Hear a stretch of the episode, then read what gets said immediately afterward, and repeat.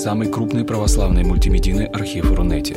Лекции, выступления, фильмы, аудиокниги и книги для чтения на электронных устройствах в свободном доступе для всех. Заходите. Предания.ру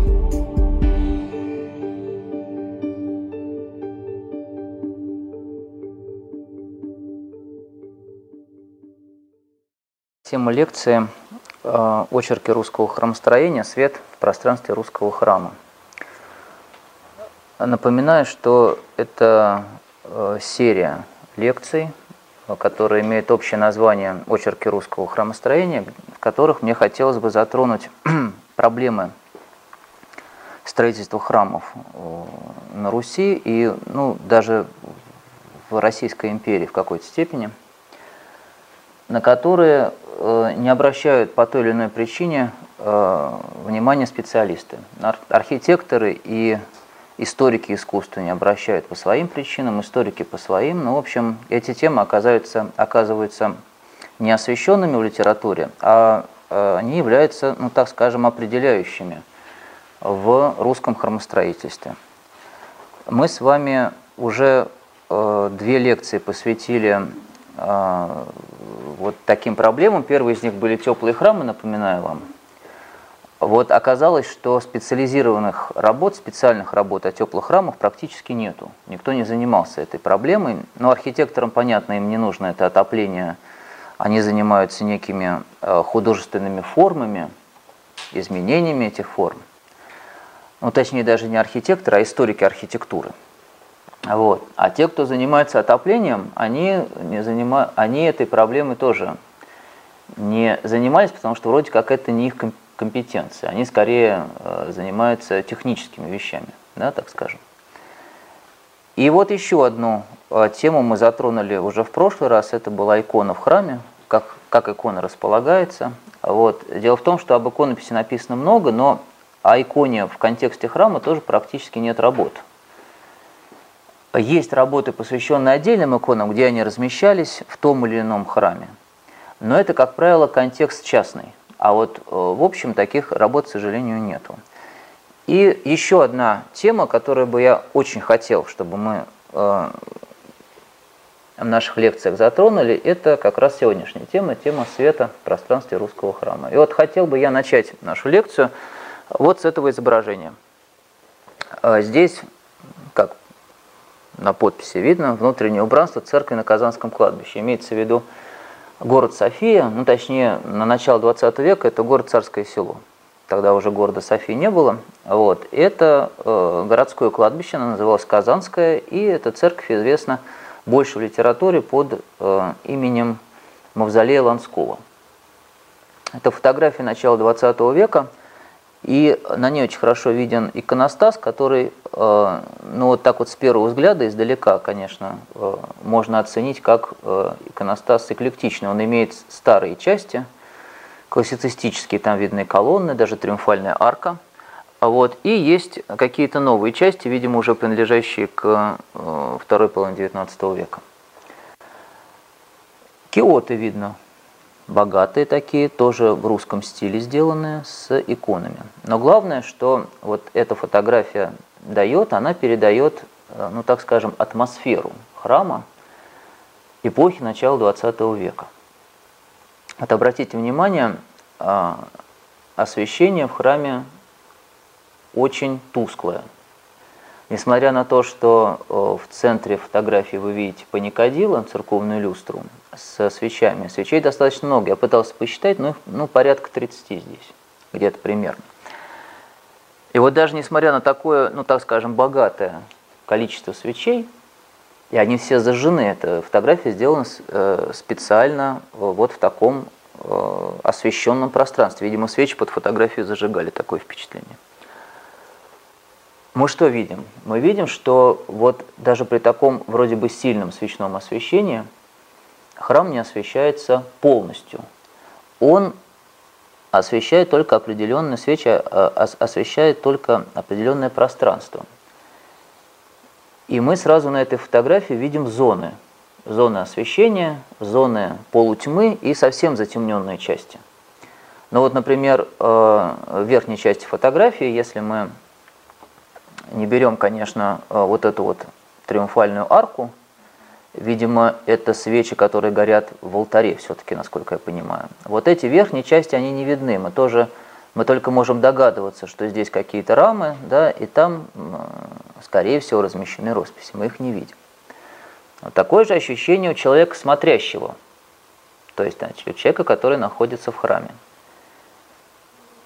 И такое освещение было характерно для русских церквей э, конца 19-го, начала 20 века.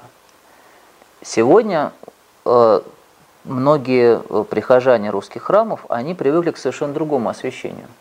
Электрическая лампочка, она много чего изменила. Она убрала темноту из храма она убрала полумрак из храма.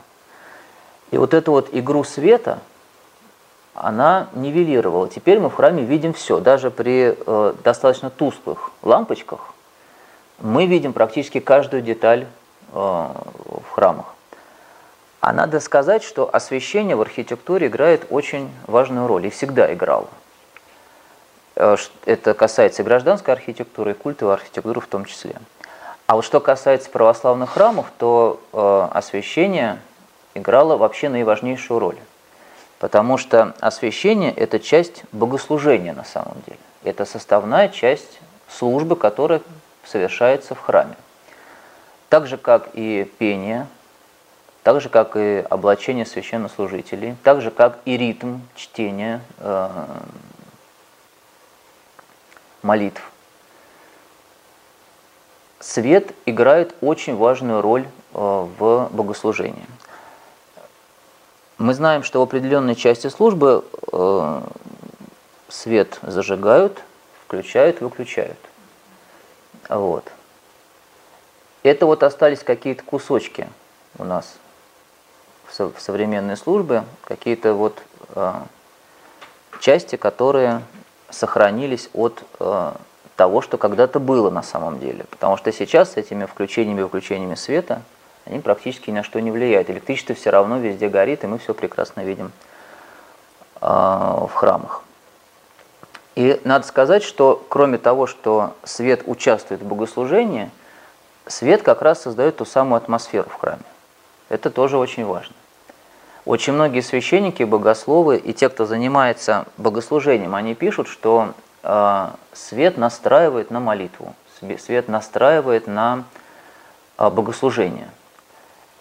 Яркое освещенное пространство а, немножко человека, ну так скажем, распыляет. Он сразу начинает обращать внимание на частности, на которые вроде бы во время службы не нужно обращать внимание. А как раз вот такой свет свечи, если мы, например, берем вечернее богослужение и, например, короткое время суток, зимнее, к примеру, да, когда темнеет очень рано, вот свет свечи, он как раз делает акцент на главном. Как раз, как раз свечи располагались у икон, то есть обязательно э, видны иконы, и главное, что не только иконы, а именно лики икон. То есть мы, находясь в темном пространстве храма, и когда свеча горит около иконы, мы видим именно лик. И наоборот, э, даже большие паникодилы, вот как здесь, на этой фотографии, они освещают только часть пространства, делая его более интимным, делая его э, более, ну что ли, а, а, а, акцентируя, что ли, наш взгляд на главном богослужении. Вот здесь паникодила освещает как раз царские врата и все, что рядом с ними, и триумфальную арку, которая находится над престолом. Вот что мы видим. То есть нас, нас свет настраивает на определенный лад. Но надо сказать, что вот это фотография начала 20 века, интерьер эпохи классицизма. А большой свет пришел э, в русскую храмовую архитектуру только в 17 веке. До этого большого света у нас не было. Те э, церковные подсвечники, там, паникодилы, которые сохранились ранее 17 века, они все очень небольшие. То есть можно предположить, что вот таких вот э, больших люстр в церковном обиходе просто не было. А, Причем в русской церкви используется в основном свечное освещения лампадное или деревянное масло, как его тогда называли, было очень дорого. Оно использовалось, но все-таки его экономили, так скажем. Вот. То есть света было еще меньше до 17 века, до реформы патриарха Никона, который вообще в принципе э, изменил э, русское богослужение и сделал его, ну, как многие пишут исследователи, барочным. А барокко предполагает некоторую театральность, э, от этого и более богатое облачение у священнослужителей, и от этого и более, так сказать, яркое освещение. Но опять же, даже э, вот этот интерьер начала 20 века все равно создает атмосферу вот этой молитвенной настроенности. Как ни странно, даже при тех изменениях, которые были совершены в 17 столетии. Но вот это такое... Э, да, ну, вообще в службе остались части, когда мы можем почувствовать, почувствовать эту атмосферу, может быть, средневековую, может быть, атмосферу э, до электрической лампочки. Например, ну, шестопсалмия, например, да, да, во время шестопсалмия. Или сейчас, э, или сейчас вот Великий пост, да, э, чтение канона Андрея Критского, или, э, ну, там другие части есть э, богослужения, где свет э, выключается, и тогда мы вот оказываемся в атмосфере э, что ли, старых русских храмов. И надо сказать, что я знаю многих людей, которые ценят эти службы именно, вот как ни странно, именно за вот эту вот особую какую-то атмосферу и э, наличие э, свечного освещения при выключенных э, электрических лампочках. Вот вчера было стояние Марии Египетской, да, наверное, многие были, и вот э, как замечательно с э, зажженными свечами читалось житие Марии Египетской. Да? Вот я был на службе, очень такое сильное впечатление. Ну, это э, отдельный, наверное, разговор, но вот это как видение такое, потому что мы должны понимать, что свет важен в архитектуре храма. Даже больше важен, чем в гражданской архитектуре, потому что в гражданской архитектуре нужно освещать все-таки пространство. И, кстати говоря, когда задают вопросы по поводу того, почему э, окно в храме большое или маленькое, у нас почему-то есть традиционный ответ, ну, чтобы э, тепло экономить. Но мы с вами уже э, проходили тему э, теплых и холодных храмов, мы понимаем, что никакое тепло не экономили, храмы не отапливались. В большинстве случаев, по крайней мере, до 17 века они не отапливались. Значит, большое стекло или маленькое, точнее, большое окно или маленькое, это не влияет на то, э, теплее в храме или холоднее. То есть их, э, эти окна делали такими специально, для того, чтобы правильно направлять э, солнечные лучи, правильно освещать пространство храмов. Вот это очень важный момент. Мы, правда, со свечей как-то начали, но вообще, конечно, мы сегодня больше будем говорить про естественное освещение, про окна, про их размещение – где они размещались и какой был принцип этого размещения.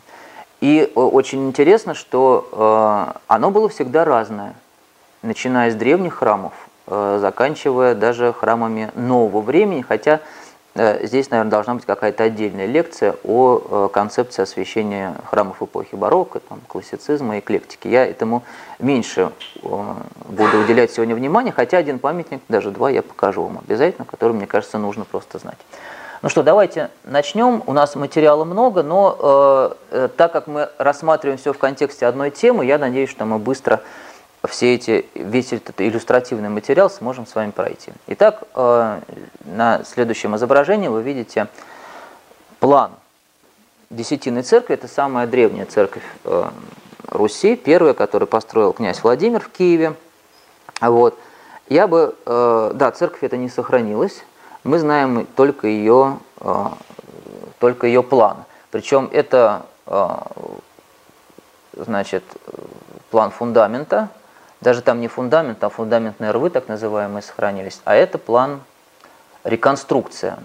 То есть западные участки а, храма не реконструированы, архитекторами, историками архитектуры, а центральная его часть и э, вот эти боковые пристройки, их вот в плане реконструировали.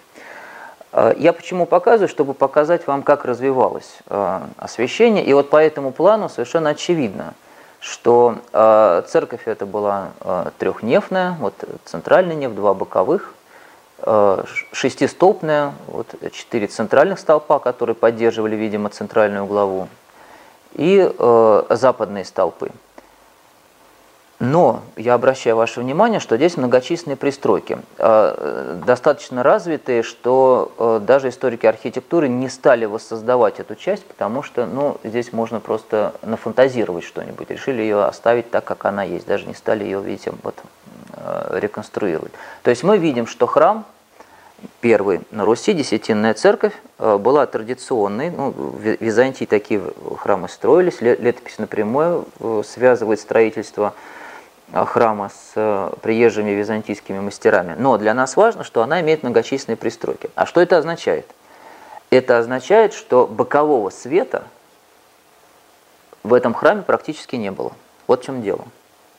То есть основным светом являются либо апсиды, мы не видим, как размещаются окна, но мы предполагаем, что они здесь есть. И, э, конечно, э, наверное, мы предполагаем, что э, основное освещение шло через барабан. Ну и вот следующие памятники, которые мы с вами рассмотрим сегодня, они как раз это подтверждают.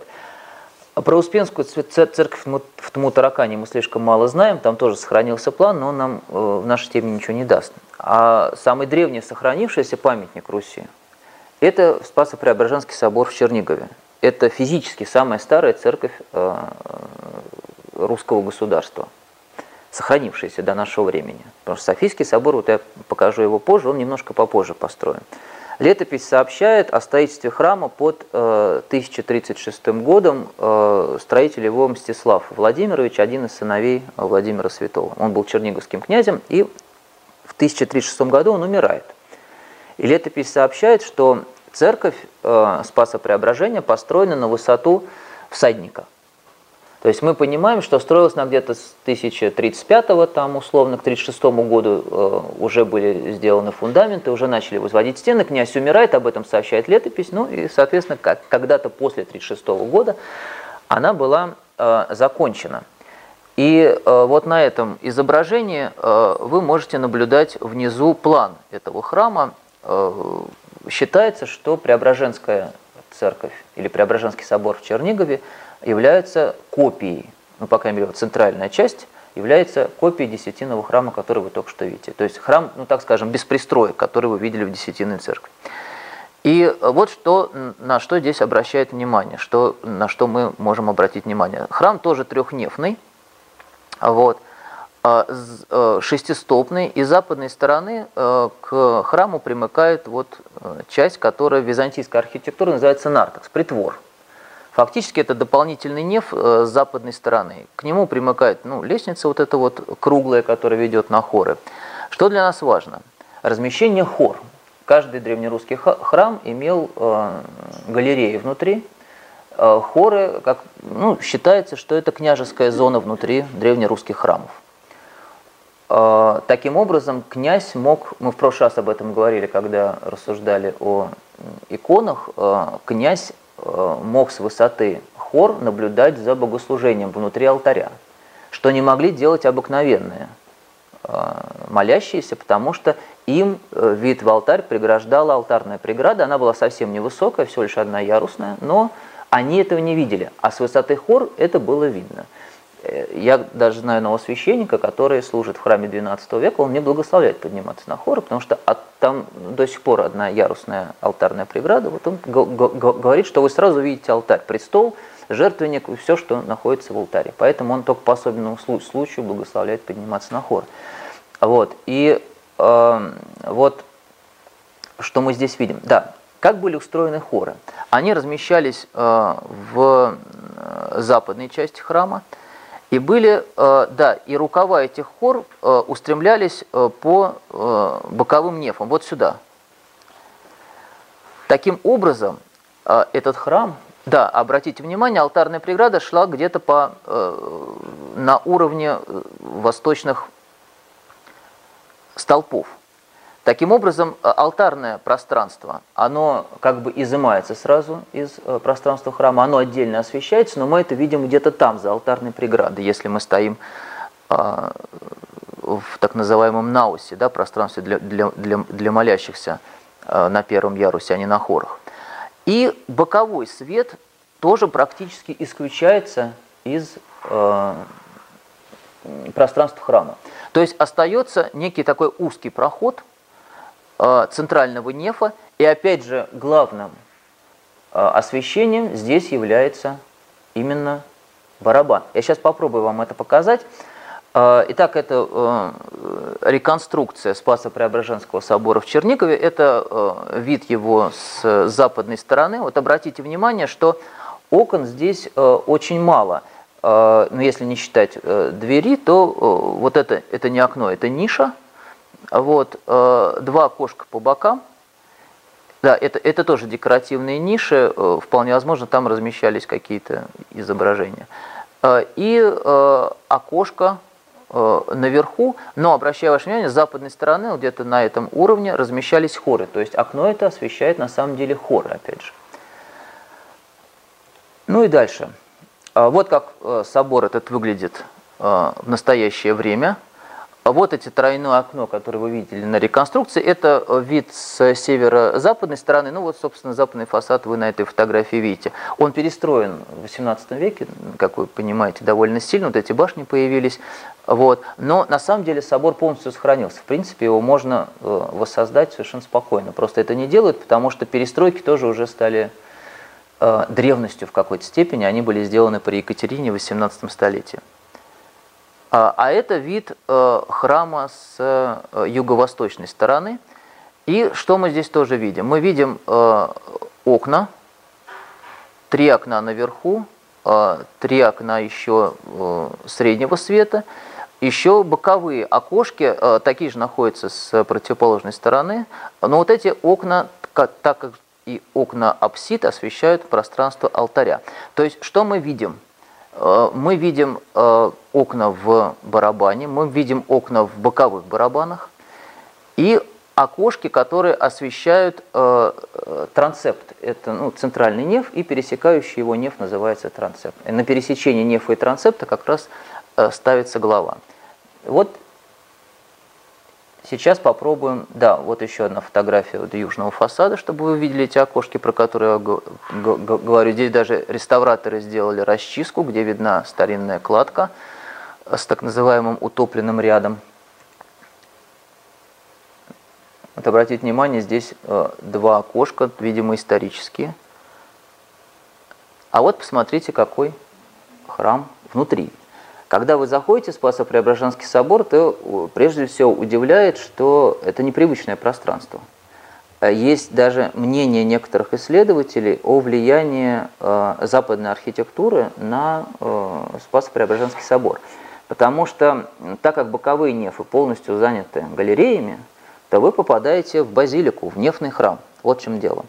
И свет сюда практически по бокам не попадает. Вот обратите внимание, вы здесь видите боковой свет – его нету. Это очень интересный момент. Света нет, свет исходит только из купола. А сразу отвлекусь, э, в Византии э, на тот момент э, уже умели обращаться с окнами, умели обращаться со светом, и световые эффекты были очень важны в византийской архитектуре. Самым ярким, конечно, памятником является Софийский собор – вот, где э, очень большое внимание уделяется освещению э, из купола и э, боковому освещению. Если вы посмотрите все, э, но это освещение исключительно верхнее. Внизу царил не то чтобы полумрак, но это был полусвет, так скажем, даже не полумрак, а полусвет. Вот.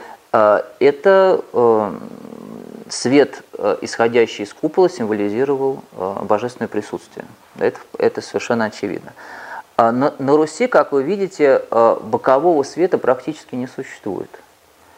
По крайней мере, в первых памятниках. Мы предполагаем, что в Десятиной вполне возможно это было. В Мутаракане непонятно, как там все было устроено. А вот, а вот первый же, самый древний памятник нам показывает темное пространство церкви и э, освещенная только центральная часть э, головой. Надо сказать, что э, я не был на хорах, храм действующий, туда, наверное, нужно как-то договариваться, чтобы можно было подняться на хоры. Но, судя по... Э, я несколько раз был в этом сооружении, э, судя по тому, что видно снизу, хоры достаточно хорошо освещены. За счет э, четырех боковых глав и еще за счет окон, многочисленных окон, которые размещаются по фасадам. Мы их прекрасно видели. И вот если смотришь на храм со стороны, то кажется, что он прекрасно освещен внутри. Оказывается, совершенно все по-другому. Ну вот еще одна фотография. Вот обратите внимание, да, а, основной свет идет с купола. Но вот буквально арка а, галереи. И там, посмотрите, какой свет. Да? Даже э, такой немножко фотография засвеченная получается. Потому что он там действительно очень сильный. Хоры прекрасно освещены. Княжеская зона хорошо освещена. Но это совершенно не мешает э, э, использовать э, вот этот храм именно как темное пространство с освещением сверху. Вот отсюда очень хорошо видны лучи.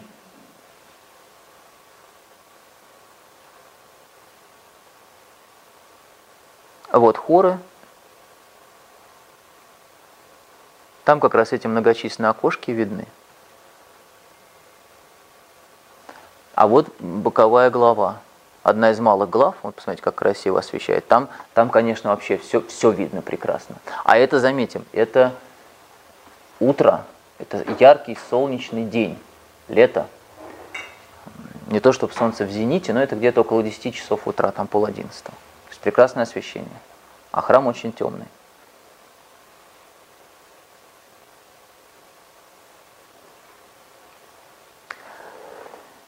И эта же традиция – продолжается в Софийском соборе в Киеве.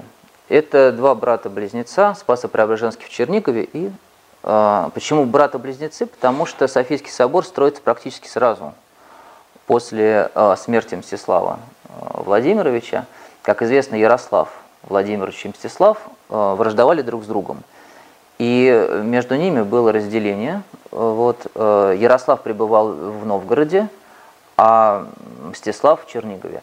Мстислав умирает, не оставив потомства, Ярослав остается единственным э, законным наследником святого князя Владимира, и он совершенно спокойно уже, не, не боясь своего брата, переезжает из э, Новгорода в Киев, и с этим связано, конечно, строительство Софийских соборов. Э, самое большое сооружение, которое делает э, Ярослав, э, на тот момент э, огромный строит собор о 13 главах. Кажется, нам, вот эта реконструкция, вид с восточной стороны, а, кажется нам, что храм это должен быть прекрасно освещен. На реконструкции здесь на прорезях не видно, где здесь окно, где ниша декоративная, но все равно мы предполагаем, что э, центральная э, глава, боковые главы, они все освещают пространство, мы опять же предполагаем хорошее освещение, естественное. Вот посмотрите, как э, храм теперь выглядит со стороны – там фронтальный вид на восток, а здесь как бы такой вот боковой вид. И э, сразу э, мы вспоминаем Десятинную церковь с многочисленными пристройками по сторонам. Храм-то на самом деле пятинефный, э, его основная часть вот она. Но она обстроена галереями. Первый ряд галереи двухэтажный, а второй ряд галереи одноэтажный – но в любом случае мы понимаем, что не свет, который из, э, проходит через нижнюю галерею, не свет, который э, проходит через э, ближнюю к храму галереи, не доходит до, до центрального пространства. То есть уже когда мы даже издали, вот сейчас вот со стороны смотрим, мы понимаем, что пространство, скорее всего, будет похоже, вот, несмотря на большое количество окон вроде бы, да, оно будет похоже на э, пространство Спасо-Преображенского собора. Единственное, опять, на что мы можем надеяться, какое пространство здесь освещается хорошо, это э, пространство средокрестия, центрального нефа, вот оно здесь такой повышенный выделен на этой реконструкции, и продольного трансепта. То есть вот опять же э, центральная часть храма, наус так называемый, освещается очень хорошо. И это полностью подтверждает фотографии. Вот э, его разрез. Здесь очень хорошо видно, что э, вот они внутренние галереи, и опять же свет сюда доход, не доходит боковой совершенно и э, освещается пространство только центральным куполом. Прежде чем показывать следующие фотографии, я напомню, что Софийский собор имеет мозаики.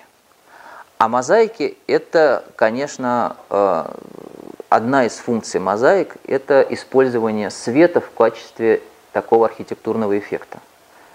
Это использовалось в византийской архитектуре, и у нас это проявилось в Софийском соборе в полной мере. А мягкий свет, который исходит из э, главы, спускается в пространство храма и отражается в мозаиках они начинают, особенно золотые части, они начинают светиться, и это особый, э, совершенно потрясающий эффект световой, э, такая вот иллюминация, можно сказать, естественная. Это реконструкция храма на первоначальный период вид с восточной стороны. И вот мы наконец-то в самом соборе. Сейчас это музей, Правда, я вот давно там не был, конечно, и не могу сказать, что... Ну, наверное, музей все-таки до сих пор. А, и здесь мы видим, что э, внизу, конечно, электрическое освещение, но даже при этом электрическом освещении храм довольно темный. Но верхняя часть, посмотрите, сколько света в куполе. Он э, бликует, и мы не видим даже изображения, которые э, между окон находятся. И посмотрите, э, как мягко свет спускается вниз. Здесь на парусах четыре евангелиста. Вот, и он мягко спускается вниз, и уже э, мозаика алтаря, она практически не видна, по крайней мере, с нижних частей храма.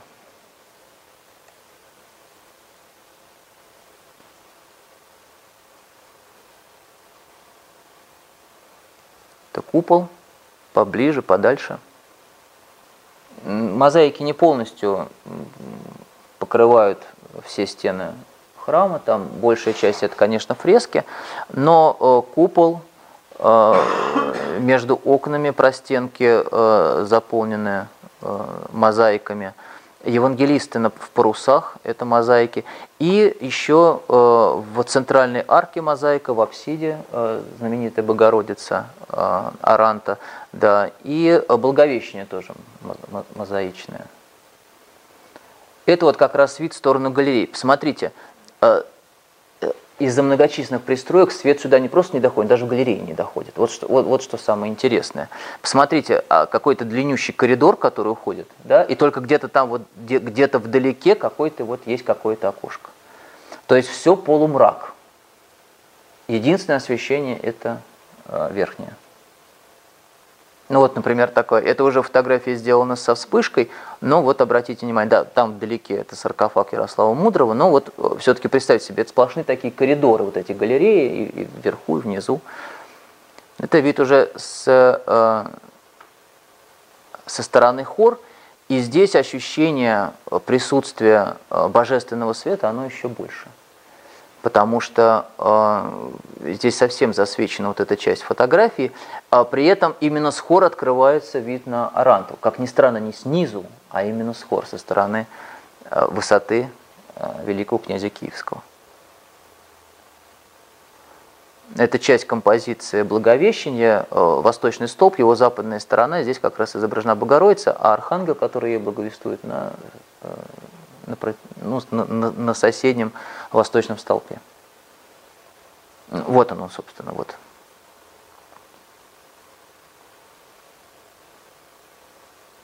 И вот посмотрите тоже, как интересно, э, ну что-то какие-то мысли прям по ходу приходят.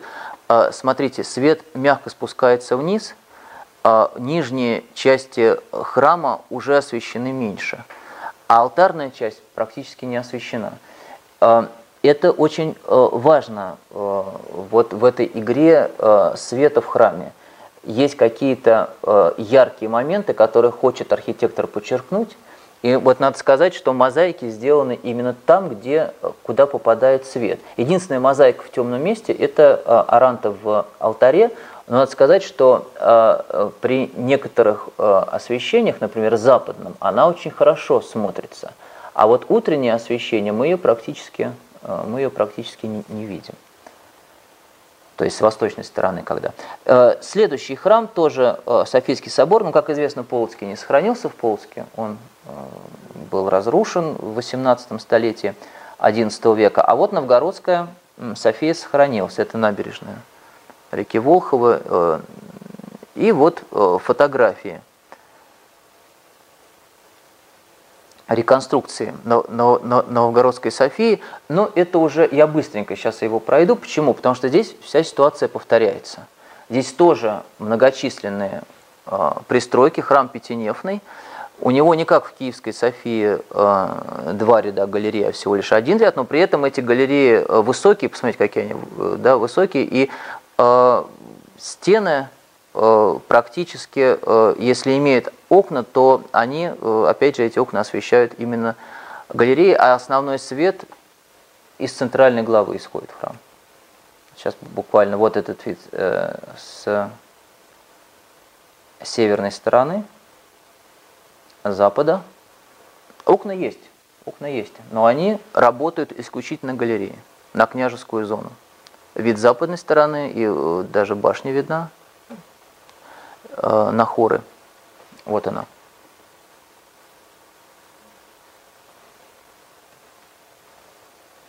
Ну и вот в реальности собор, он на самом деле не так уж и сильно изменился за это время, но уж лучше сохранился, чем Киевская София, которую даже э, внешне не стал показывать, потому что а, она действительно, в ней еле угадывается архитектура XI века, а Новгородский собор э, в той или иной степени он все-таки сохранил свои первоначальные формы. Ну и вот то, что нас интересует, посмотрите. Вот опять, э, да, конечно, мы понимаем, что какой-то свет шел через э, апсиды, а здесь э, в XVI веке появился большой пятиярусный иконостас, а вот, и он нас, нам эту часть храма отрезал практически. Но обратите внимание – Света опять в центральной части храма нет, он исключительно верхний. То, что мы видим вот эти блики, это э, окна галерей, потому что галерея всего лишь одна, ну такая одна, один ряд галерей, и э, свет, конечно, в большей степени проникает, но тот же самый эффект затемненного пространства и верхнего, и верхнего освещения через куб. Вот посмотрите, как хорошо хоры освещены. Вот эта боковая глава освещает. А вот центральная глава. И тоже посмотрите, это восточное э, освещение, утренняя фотография. Э, даже лампочки не спасают. Все равно полумрак. Фотография не, вы, не, не вытягивает даже.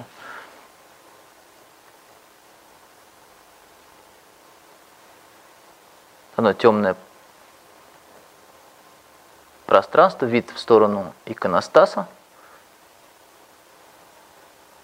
И вот обратите внимание, это самая вообще э, темная часть, это западная часть храма, э, но при этом обратите внимание, какие хоры светлые. Да? Это вот и, и купол светлый, и хоры благодаря боковым главам тоже очень светлые.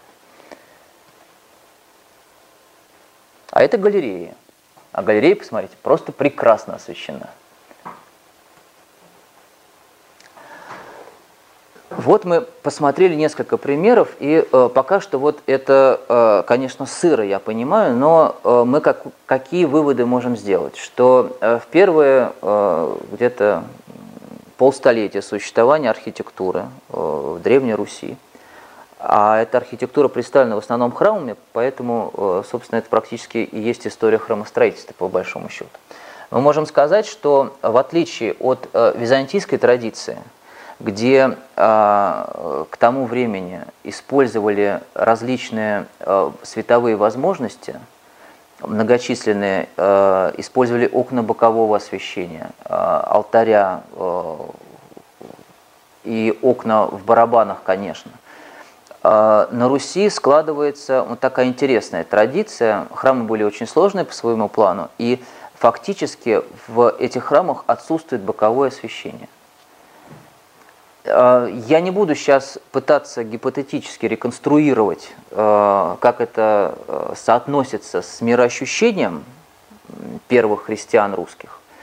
Но, наверное, как-то увязать можно. То есть это, это, это имеет свое продолжение, то есть можно рассуждать на, на, на эту тему. А главным э, источником света, а мы его трактуем, конечно, как свет божественный в контексте храмовой архитектуры и богослужебной, он исключительно исходит с самых верхних частей храма, то есть фактически с неба. Свет исходит непосредственно от зоны, э, э, зоны Бога, так скажем, со стороны купола, где, как правило, он и изображался. Да, он изображался в куполе. Только что мы с вами видели э, купол Святой Софии в Киеве. В общем, э, это вот такая заметочка. Это первая только часть нашего рассуждения. Начинается вторая половина XI века. И тут много чего меняется. А храмы становятся э, более, так скажем, простыми. Простыми в каком смысле? У них нет пристроек многочисленных. Вот. И, э, наконец-то, появляется боковой свет. Я покажу два памятника, насколько я помню. Вот, я их выделил, которые, я думаю, нужно просто всем обязательно смотреть, потому что это важнейшие памятники в э, русской архитектуре, и к свету они имеют непосредственное отношение. Вот это план э, Успенского собора Киево-Печерского монастыря. Вообще собор этот стал э, образцовым для русской архитектуры, и фактически на него ссылаются практически все русские храмы 12-13, и эта традиция доходит чуть ли не до там, позднего Средневековья. То есть он был типологическим собором. Его ставили в образец. А, авторитет Киево-Печерского монастыря был очень высокий э, в русской церкви. Многие архиереи вышли из э, этой обители. А, устав, который принимает а, Киево-Печерский монастырь, он распространяется э, в Древней Руси. И Успенский собор был образцом в русском храмостроительстве. Но это немножко отдельная тема вообще об образцах, что бралось за образец и Э, какие, э, какие образцы были самыми распространенными, что ли, в русской архитектуре. Но вот Успенский собор, он один из самых главных образцов в русской архитектуре. Поэтому для нас важно посмотреть, что же там происходит со светом. А вот со светом происходят очень интересные вещи. Э, сразу расскажу, что, ну, что мы здесь видим. Трехнефный храм, центральный неф большой, пересекающий его трансепт. Вот, храм шестистолпный, имеющий хоры – хоры были П-образными. А, западная часть хора размещалась над притвором, нартексом, и а, а, вот эти стороны буквы П, они заходили в боковые нефы, но не достигали алтаря, как это было в Софийских соборах и в Спасо-Преображенском соборе в Чернигове. То есть, что получается? Возникает новая зона света, новая зона освещения – это боковые окна э, трансепта, центрального главного трансепта.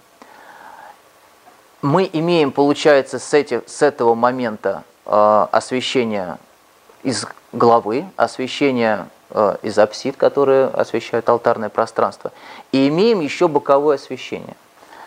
Какое ощущение могло бы быть у человека, который попал в такой храм – а, можно э, зайти в другие храмы XII века, и вы почувствуете, собственно, примерно то же самое. Проходя в э, Нартекс, э, вы попадаете под низкие своды хор. И там пространство совсем темное. Там практически нету света. Окошечки малюсенькие располагались с южной стороны – вот, а э, сторона северная, видите, здесь она э, загорожена небольшим пределом. Там ведутся споры, как он соединялся с храмом. Но, в общем, видите, он, он практически отдельный храмик, э, хотя это, э, это предел Успенского храма. Дальше вы проходите э, через э, арочную, э, через арку в основную часть храма, и попадаете вот в такое небольшое э, квадратное пространство, потому что, напоминаю, вот здесь э, располагаются хоры на втором ярусе. И это пространство полутьмы. Если нартекс это темное совершенно пространство, то здесь попадаете в такой э, полумрак.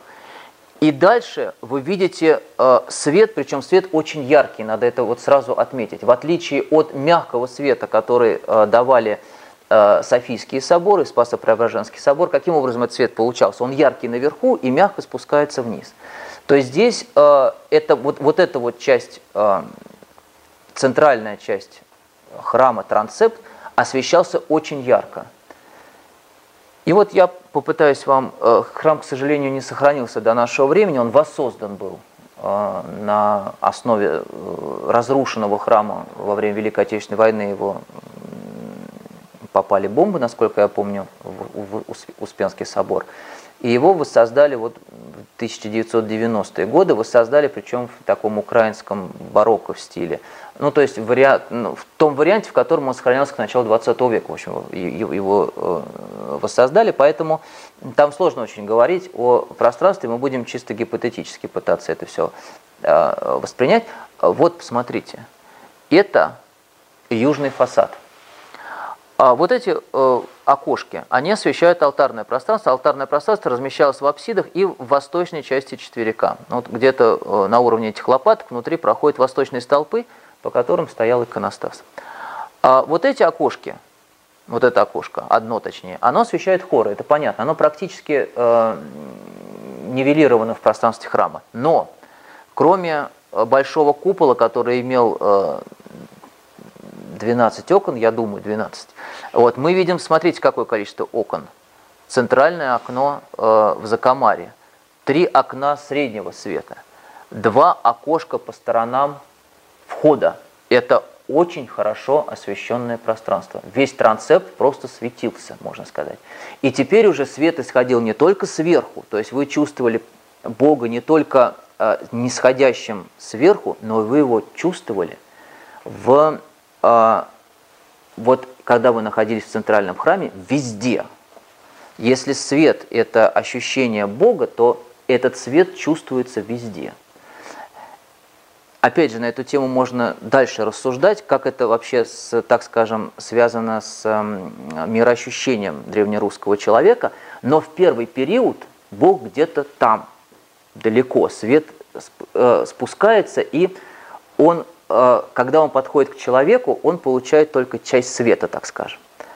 А здесь Бог тебя окружает со всех сторон. Но единственное, там немножко другая даже концепция света. То есть вы из темного попадаете в светлое. В Софийских соборах там было сразу темное пространство, и даже в центральной части оно было темное. Но было вот это вот яркое пятно э, барабана, где вы э, ощущали верх, именно верхний свет. Э, не буду дальше рассуждать, можете э, уже это делать самостоятельно. Вот еще один фасад, это фасад западный. Здесь, правда, не видно, где окно, где нет, но э, судя вот по количеству вот этих вот нишек, ну, вполне возможно, что это тоже вот здесь центральное окошечко, две боковых нишки, это центральные окна. Но так как это фасад западный, он работает фактически на хоры. Ну, а это реконструкция Успенского собора Киево-Печерского монастыря. Еще один собор, тоже не сохранившийся до нашего времени, но тоже относящийся ко второй половине XI века, это э, даже к началу XII, это собор э, Михайловского Златоверхового монастыря, 1108-1113 год. Они тоже братья-близнецы, э, вот обратите внимание, никаких пристроек, ну, по крайней мере, многочисленных, мы видим предел – в отличие от Успенского собора э, Киево-Печерского монастыря, там предел располагался с, ю... с севера, здесь он располагается с юга, но, собственно, это ничего не меняет. Здесь, правда, видна еще лестничная башня, которая э, находится внутри Нартекса. А в Успенском соборе там до сих пор спорят, где размещался, размещалась эта лестничная башня, поэтому на реконструкциях ее просто не показывают зачастую. А так все остается по-прежнему, даже обратите внимание, вот внизу примерная реконструкция этого храма, он действительно очень похож на э, свой, э, на Успенский собор Киево-Печерского монастыря, ну и такая же концепция размещения окон. Если э, боковые окна практически не играют в пространстве храма ничего, вот, освещая алтарь или хоры, то э, центральные окна, они как раз освещают тот самый трансепт, про который мы говорили. Вот еще несколько его реконструкций этого собора Михайловского Златоверхового монастыря, собор Михаила Архангела. Сейчас он тоже воссоздан, но вот принадлежит киевскому патриархату, это в общем, резиденция лжепатриарха. Ну, это, это вот такая графическая реконструкция уже этого храма. А что происходит дальше? Вот эта традиция освящения трансепта, она а, практически застывает.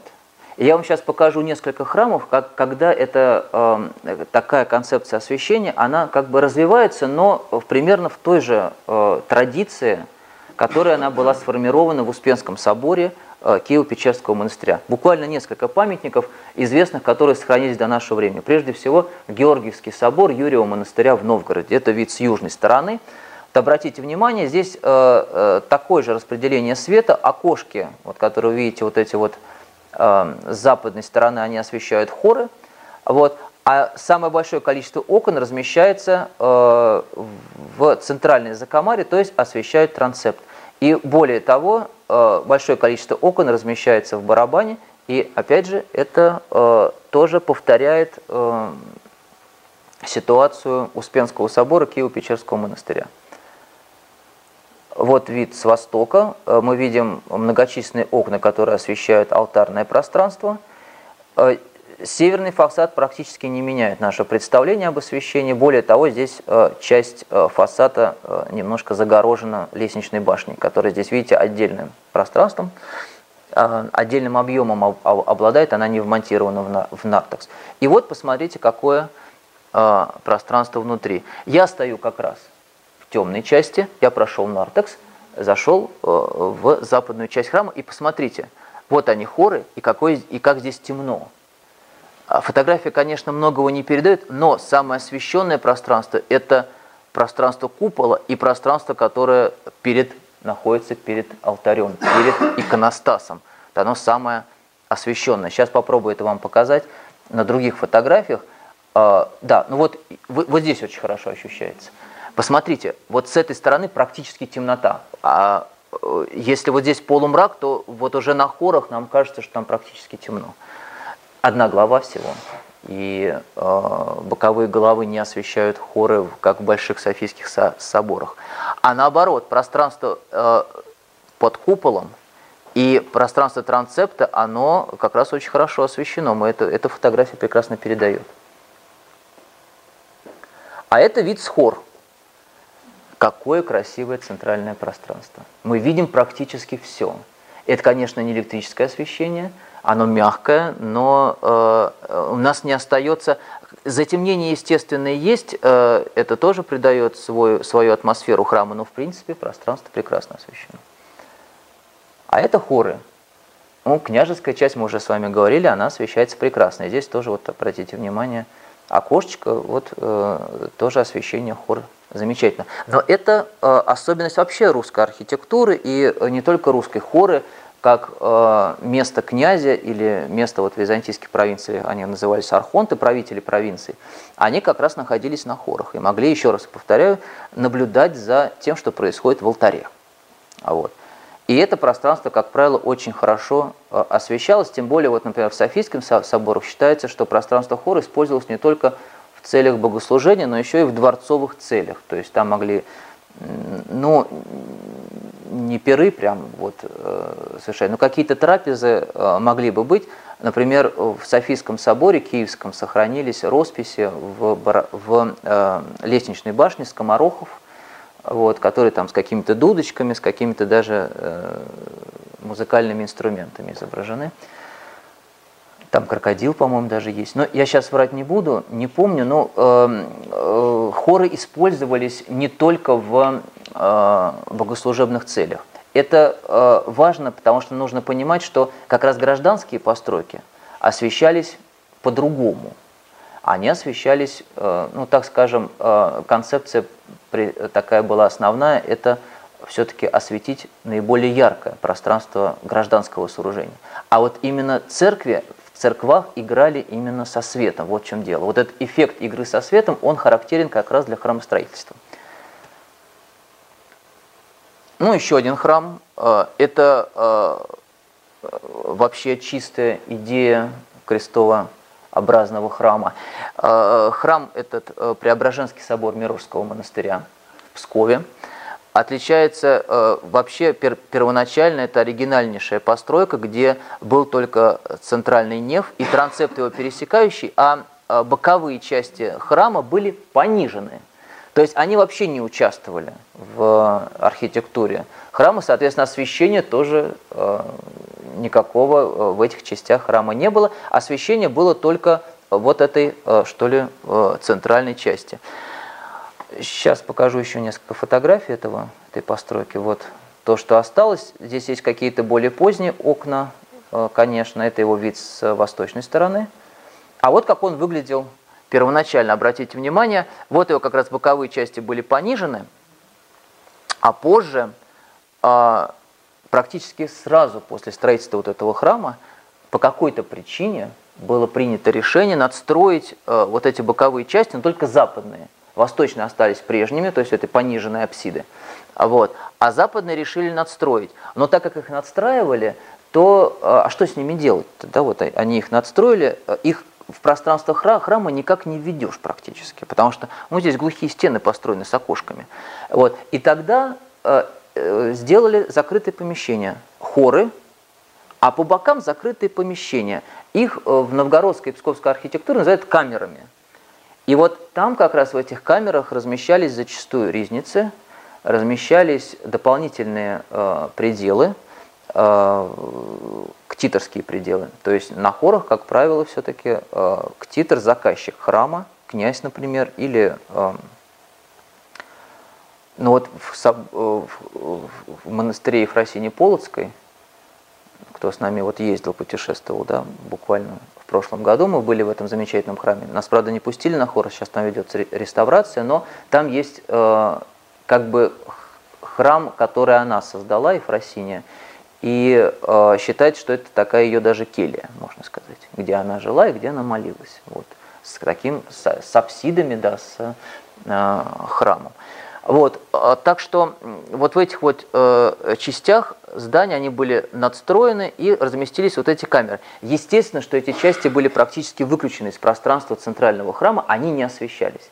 И э, вот то, что мы увидели в Успенском соборе Киева-Печерского монастыря, в Спасо-Преображенском соборе Мирожского монастыря, оно присутствует еще больше, потому что здесь ну, западные части просто э, нивелировались, они представляют собой практически отдельные помещения.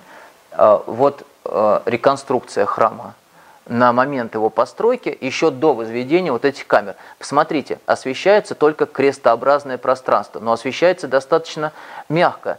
А, конечно, больше света всего исходит из купола, но посмотрите, практически с каждой стороны есть э, окошки, которые освещают средокрестие, то есть пересечение э, нефа и трансепта.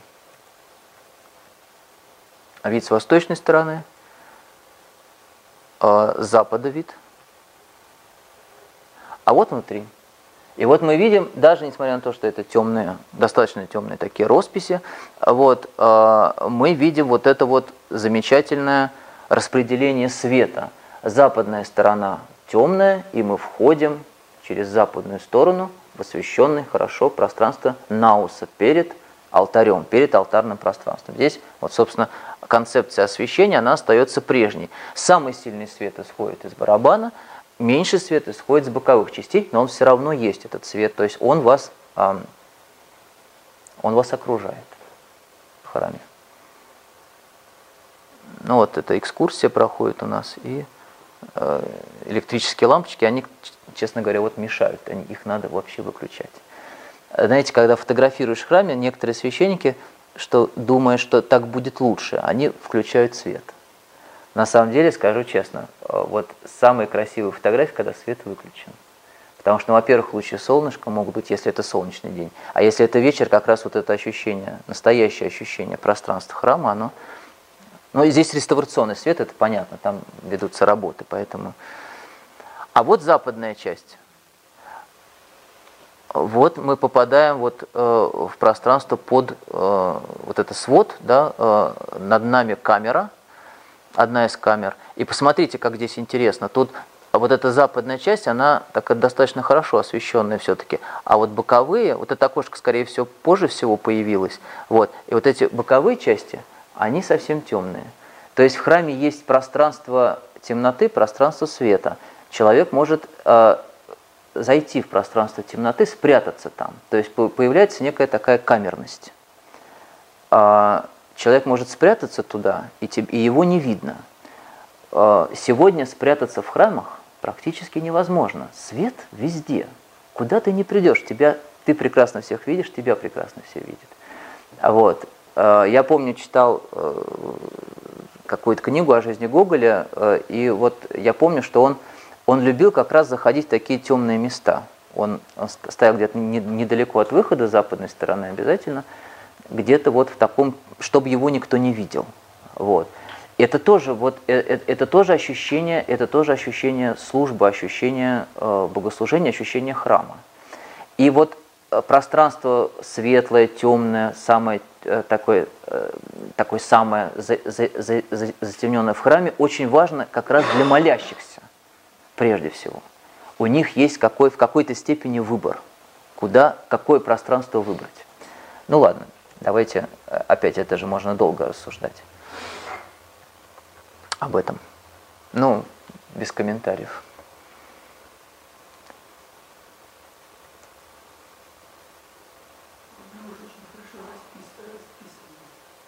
Ну вот я... так, как бы нам это сделать-то получше?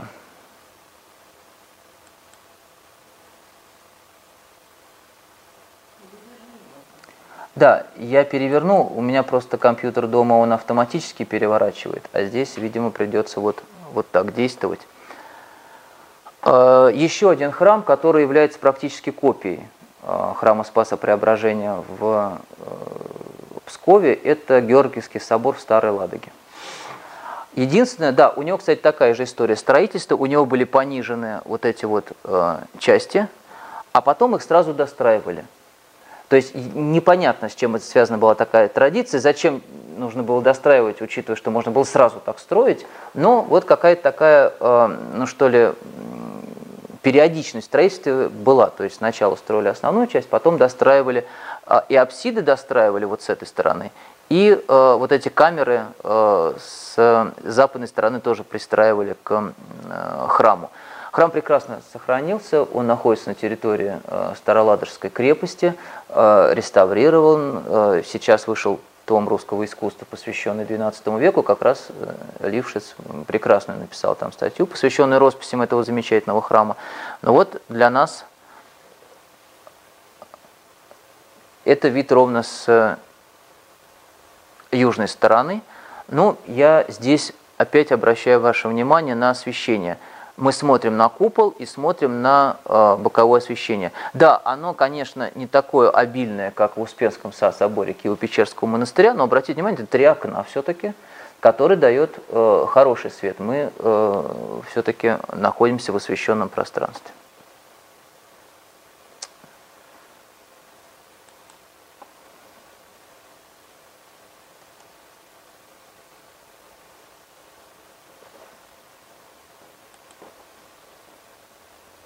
Северной стороны то же самое, так, такое же размещение окон. И обратите внимание, практически нет окон с западной стороны. Почему? Одно окошечко, посмотрите, а, которое освещает хоры. А вот в этих частях размещены вот эти вот так называемые комнатки, камеры а, с э, резницами, с пределами возможными. И э, там, конечно, никакие окна не нужны поэтому их здесь и нет. Чем хороша средневековая архитектура? Тем, что ты сразу видишь, что внутри, как вот ты, ты можешь понять. В поздней архитектуре это совсем не так. Там могут быть чисто декоративные вещи. Вот. Рядом река Волхов протекает. Место вообще живописное, очень красивое. Ну и, конечно, э, интерьеры. Это э, вид апсиды. Очень хорошо, что сейчас вот можно посмотреть, как это все выглядит из, выглядело из, из, изначально, нету алтарной преграды, и вот э, смотрите, как хорошо освещается. Это боковой алтарь.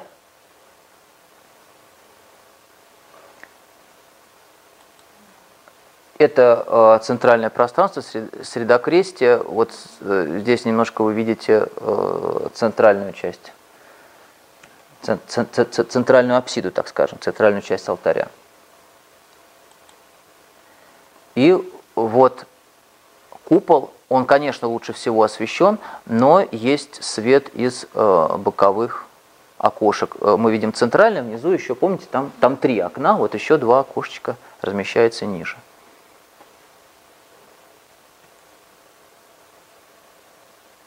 Но не могу не показать. Лучшая э, фреска этого собора знаменитый Георгий Победоносец в, в, в, в, в южной апсиде.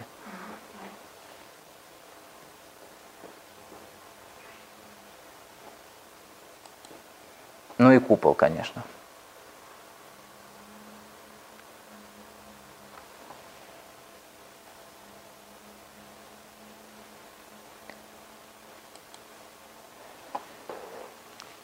Очень важный, наверное, момент, такое замечание. Свет не всегда зависел от изменения, так скажем, архитектуры. Свет жил по-своему. Но, наверное, это касается и иконы в храме те, темы, потому что менялись архитектурные направления, а место иконы оставалось э, такое же. А потом раз оно почему-то менялось. Это очень, очень, очень интересный момент. И свет тоже. Э, сейчас мы посмотрим буквально два памятника 13 века – кажется, еще сто лет прошло, с 12-13 мы перешли практически пред, предмонгольское время, а концепция освещения осталась та же самая. И э, вот перед вами э, классический памятник 13 э, столетия с трехлопастным завершением. Именно в это время, в конце 12 века, трехлопастное завершение у храмов появляется, потом становится самым распространенным завершением э, уже в 13 столетии. Очень популярно будет в Пскове, в Новгороде, в 14-15 веках. Вот. И здесь э, все остается по-прежнему. Вот мы до этого посмотрели два храма в э, Пскове и Старой Ладоге, а это Чернигов опять. Это опять Чернигов. Э, мы не знаем датировки Пятницкого храма, но это где-то начало 13 столетия. Но с западной стороны здесь размещаются хоры, а восточные окошки освещают э, алтарную часть, а посмотрите, э, замечательный купол, он такой высокий, Бог поднялся еще выше, он на дополнительные какие-то я, ярусы. Но и окон стало больше, посмотрите, три окна в центре, еще два окошка по, по бокам, ниши для иконы. Вот. Э, Единственное, что хочется отметить, что внизу практически нет окон, которые бы освещали пространство человека. Вот человек, оказывается, как-то вот оно все немножко выше, свет выше него. Но это, это варьируется в зависимости от храма. Мы не можем здесь какой-то выстроить, ну так скажем, а, где-то эти окошки есть, где-то их нету. В общем, это все э, индивидуально. С юго-восточной стороны, э, с ю, практически с юго-западной, и западный его фасад. Ну и, конечно, э, вот такое замечательное, такое замечательное пространство. Напоминаю, что храм этот реставрировал э, Петр Дмитриевич Барановский. Вот, храм был все его пристройки не имело смысла воссоздавать, потому что храм был достаточно сильно разрушен во время Великой Отечественной войны, и это позволило очистить его от всяких пристроек и просто восстановить в том виде, в котором он был. Вот, э, вот это тройное окно, про которое он говорил, вот оно. Вот окошко, которое ниже располагается. И посмотрите, какое освещение замечательное э, купола. А, и вот лучше всего освещен, получается, вот эта часть освещена опять трансепт. А западная часть, посмотрите, она, э, ну, так скажем, такая затемненная. То есть то, то же самое ощущение, которое мы видели в Успенском соборе Киево-Печерского монастыря. Здесь примерно то же самое. Это э, церковь Рождества Богородицы Пинского скита, тоже трехлопастное завершение. И здесь, обратите внимание, здесь совсем все скупо. Но все равно остается э, освещение купола, причем оно тоже не сильное, обратите внимание. Вот. И э, остается освещение э, боковых стен, э, ну, имеется в виду трансепта. Вот эти три окошка, она, они остаются. Мне единственное, хотелось бы вот по поводу этого памятника сделать такой э, небольшой комментарий. Он построен, там датировки неизвестны, но это где-то 30-е годы 13 века. То есть это прям буквально перед нашествием. Новгород, конечно, не пострадал. В каком смысле не пострадал? Его не захватывали. Но он э, на него очень сильно повлияло монголо-татарское нашествие, и строительство в Великом Новгороде прекращается на очень долгое время, больше, чем на 50 лет. Первый памятник храмовый, по крайней мере, который был, будет построен в камне, это конец XIII века, церковь Никола на Липне. И вот здесь я обращу ваше внимание на то, что э, ну, крайняя лаконичность этой, этой постройки – это вообще ее особенность. Но здесь важно посмотреть, что окон стало меньше вдруг. Правда меньше. Всего лишь три окошка, и главное, что нету освещения сверху. Вот если раньше мы видели вот этот вот этот вот 12 начало 13 века, это купол и это освещение по бокам в центральном трансепте, когда ты из, из такого полумрака попадаешь в яркое пространство, вот здесь оно уходит. Бог, ну, и Бог, я в данном случае, э, Бог уходит, это я в, за, закавычу, я имею в виду свет уходит, свет с, сверху, который ассоциируется с э, божественным светом. А это самое преддверие монголо-татарского нашествия. А дальше э, история э, русской архитектуры, она э, практически не представлена ни одним памятником. Э, в московском регионе самые древние относятся к 70-м годам XIV века. В Новгороде к концу 13-го, но это, это один. След, следующие только 30-е и 40-е годы 14 столетия. То есть история э, храмостроительства прекратилась на какое-то время, деревянные храмы строились, но э, тоже не, очень много, надо сказать, мы имеем свидетельств о строительстве деревянных церквей. Вот. И получается, что э, в сохранившемся виде мы видим архитектуру только конца XIV века. И вот здесь происходит что-то невероятное. Невероятное в каком смысле? Свет ушел из русских храмов. Вот он присутствовал он, э, его использовали, с ним экспериментировали. Он был составной частью домонгольского зодчества. Я надеюсь, вам показал это. От первых построек с этими куполами, вот, э, освещенными хорошо, вот, до развитых архитектурных памятников уже 12-13 века, национальных именно. То есть это уже у нас построено было, нашими мастерами, нашей архитектурной традицией. Свет мы умели использовать. И вдруг в XIV веке он исчезает. Но это вдруг в кавычках, потому что это не вдруг, это, извините, с 1936 года завоевания до, кон, до конца XIV века про, про, прошло больше 150 лет. И когда мы увидели архитектуру уже конца XIV века, она оказалась, оказывается исключительно темной. Окна, либо их нет вообще, либо они сужаются до э, каких-то совсем небольших узких щелевидных проемов, через которые свет только минимально э, поступает. Единственный источник света, который сохраняется, это, конечно, купол. Вот, то есть Бог как будто он был божественный свет, а потом он опять в монгольское время ушел, ушел опять наверх. Такая какая-то, ну что ли, э, цикличность, что ли, наблюдается. Да? Мы видим, что э, освещение купольное доминирует в самых древних памятниках, Потом свет спускается в пространство храма, и в монгольское время, в самое тяжелое время, он опять уходит наверх.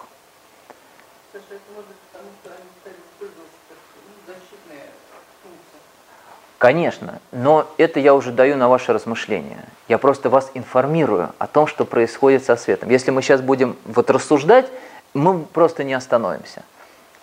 А, буквально прям подряд несколько фотографий а, церкви Рождества Богородицы в Перынском скиту.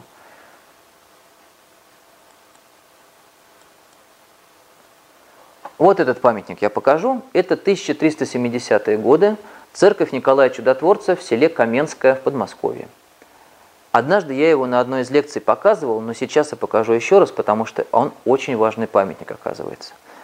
Он самый древний в Подмосковье. Э, правда, датировка плавающая, потому что мы не знаем, когда он в реальности построен. Мы предполагаем, что 1370 Но если это так, то это самый древний памятник в московском регионе. Вообще в Северо-Восточной Руси после монголо-татарского нашествия получается наидревнейший. Я хотел обратить ваше внимание на достаточно толстые стены а, и на апсиды. В апсидах мы очень хорошо здесь видим окошки. Окошки мы хорошо видим. Но зато мы не видим ни одного окошка, кроме... Ну, вот, это, э, вот эта стена, она поздняя, вот, э, вот южная стена историческая. Здесь, кроме входа, мы не видим никаких оконных проемов. И вот этот храм. Я подожду, чтобы вы посмотрели. Здесь ни одного окна. Вообще ни одного. И только узкие щелевидные проемы в барабане. Но это потрясающий еще и световой эффект, я вам скажу. Э, вот вид с юго-восточной стороны и с восточной. Здесь как раз окошки, про которые мы говорим в апсиде, а это он внутри. А это он внутри. Это если зайти в него с южной стороны, смотришь на северную сторону, и нету окон вообще. Нигде не видите окна. Но зато свет, который исходит сверху, он стал ярче, он стал пронзительней.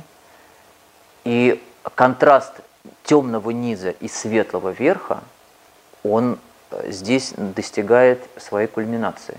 Даже в памятниках с э, времени э, Софийских соборов такого не было. Там свет мягкий спускался.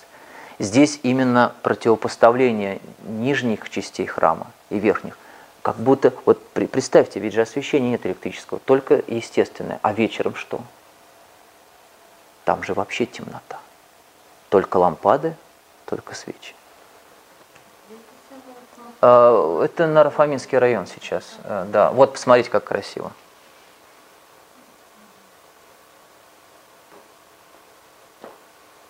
А вот тоже интересный эффект. А, иконостас я хотел сфотографировать, но получилось, что практически засвеченный купол, но это от того, что фотоаппарат он просто не может читать. Может какой-то очень хороший, мой-то, мой-то в общем не читает, он засвечивает просто. Засвечивает купол. Да-да-да. Вот он где, вот как, какой концентрированный свет.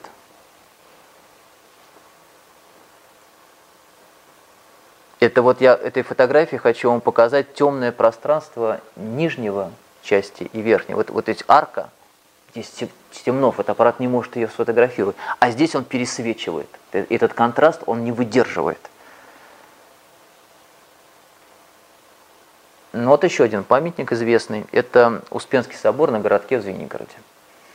Несмотря на то, что э, он цитируется очень много, об этом меньше всего говорят. Он очень плохо освещен.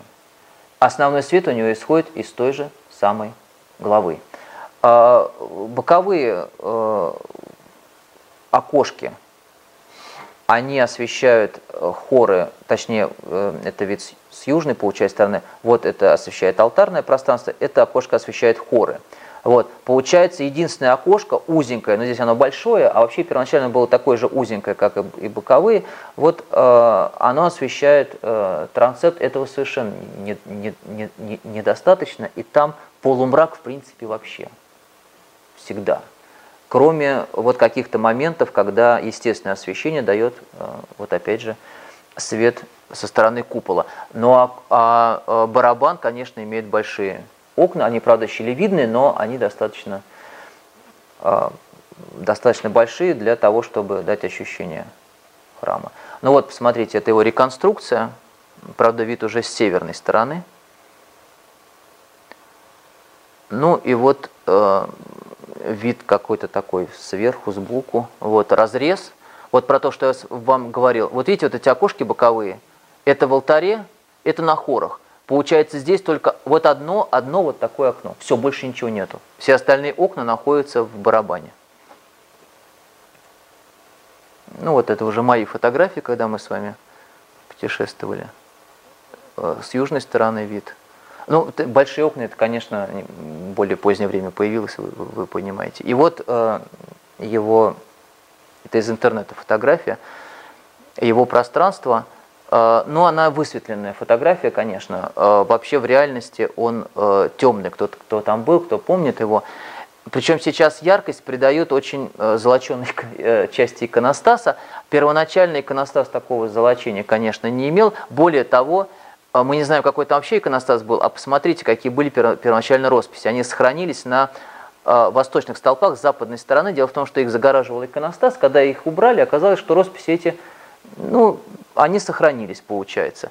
И э, вот они, они, они темные. И вот если представить, что такая темная роспись была э, во всем храме, то он был еще темнее, чем сейчас. А это еще один храм, тоже того же времени, тоже э, классический памятник раннемосковского зодчества. Это Троицкий собор Троицы Сергиева монастыря. Там вообще окон нету практически. Сейчас попробуем показать. Но вот эта фотография очень характерная. Тут включен электрический свет. Попробуйте его так вот для себя выключить. Вы не будете видеть даже икон. Э, предположим, там горят лампады, там свечи, да, какие-то лики вы можете видеть. Но у вас только ощущение светового барабана. Все. Это единственное место, откуда исходит свет. Э, это одна из реконструкций. Здесь э, есть окошки, посмотрите. Но не факт, что они были исторические. Это вот архитектурное бюро Климова, это из интернета как раз я взял. Вот это разрез храма, это э, вот такая макетная реконструкция, как он выглядел первоначально. А вот посмотрите, два окна. Одно с западной стороны, другое в центральной, но оно явно не, э, вот такое маленькое окно явно не осветит такой большой объем. Это классический вид с северной стороны, там, где сейчас заходят к мощам преподобной церкви, здесь очередь, по-моему, даже есть.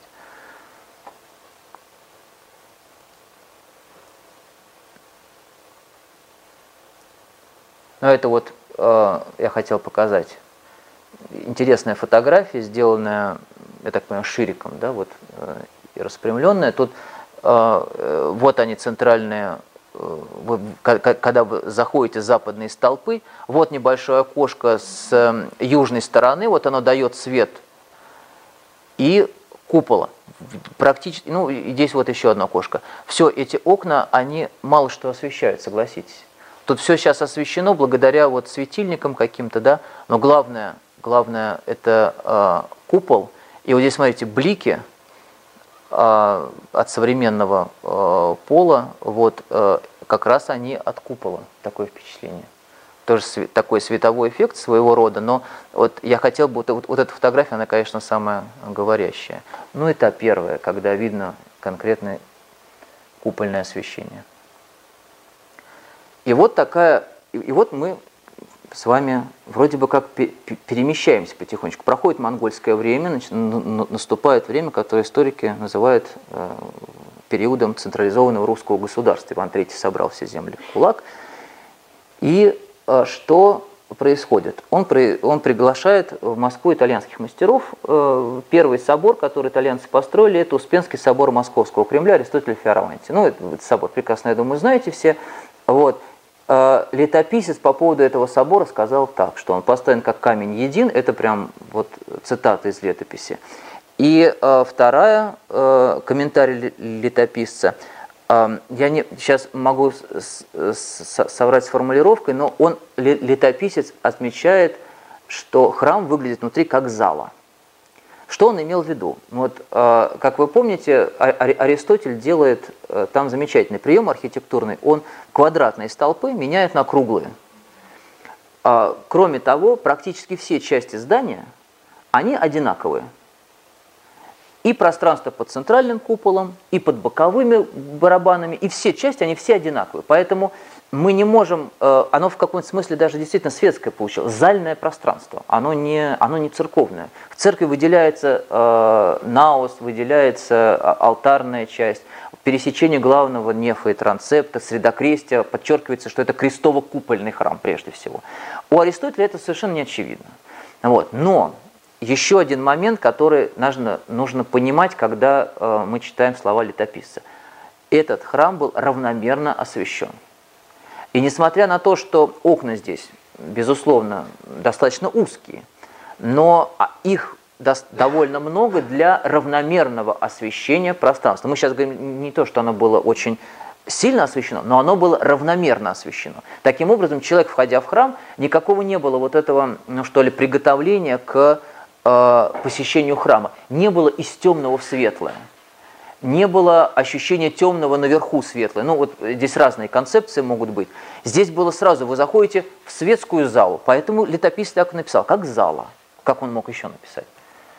Вид с востока, вот о том, о чем я говорю. Посмотрите, все части одинаковые. Где, даже где купол расположен, где не, не, не расположен. В общем, они все одинаковые такие квадратики. Вот. И круглые столпы. Ну, естественно, это все похоже на залу. Разрез с этими вот столпами. Нету. Оно вот такое свободное пространство. Это архитектор эпохи Возрождения – Аристотель Фиараванти, вообще-то э, инженер. Вот он вот сделал такое вот чудо нам. Фотографии 1950-х годов. Ну, все с электрическим светом, но э, все равно ощущение такое. Оно такое должно быть. Они здесь очень хорошо, эти, эти, эти вот паникодилы, люстры, они очень хорошо здесь подходят для такого освещения. Но что я Э, хотел бы сказать? Э, я хотел бы сказать этим, что время э, правления Ивана III, вот он пригласил итальянцев, и они очень много стали строить, и те постройки, которые мы точно можем итальянцам приписать, многие из них, они действительно равномерно освещены. Я вот не пытался изучать архитектуру эпохи Возрождения именно со стороны световых эффектов – но такое впечатление, что э, итальянцы равномерно освещали пространство, это было совершенно э, естественно для них, вот, начиная с э, Успенского собора. Но как только русские мастера начинают доминировать в строительстве 16, там, 15-16 века, ситуация эта э, меняется, вот, и э, мы возвращаемся к темным, к темным пространствам. Вот в период централизованного русского государства, это конец 15 16 начало 17 века, это период, когда э, у нас э, становится два типа таких вот храмов. Либо они были совсем немного освещены, очень скудно, но освещение это было более-менее равномерное, так скажем. Вот то, чему нас приучили э, итальянские мастера. Ну, классический пример – это Ферапонтов монастырь на Белом озере – Э, Ферапонтов Белозерский монастырь, церковь Рождества Богородицы, известна, конечно, росписями Дионисия. А, поэтому ее фотографий много, не, не мог, э, я самому, кому, конечно, меня там не разрешили фотографировать, это строжайше запрещено. Вот. Но вот обратите внимание, э, храм стоит на высоком подклете, вот, вот эта часть, вот, вот эти все окошки, они можете их из пространства храма внутренне так убирать, это все внизу где-то.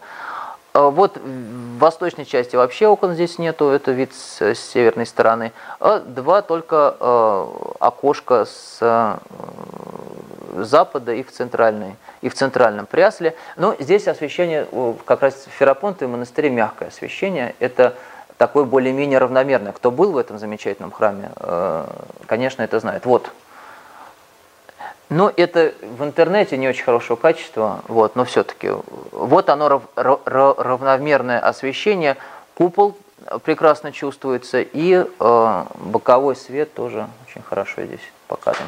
Ну или вот э, такая фотография, но здесь больше с э, прожекторами такими, которые направлены на фрески.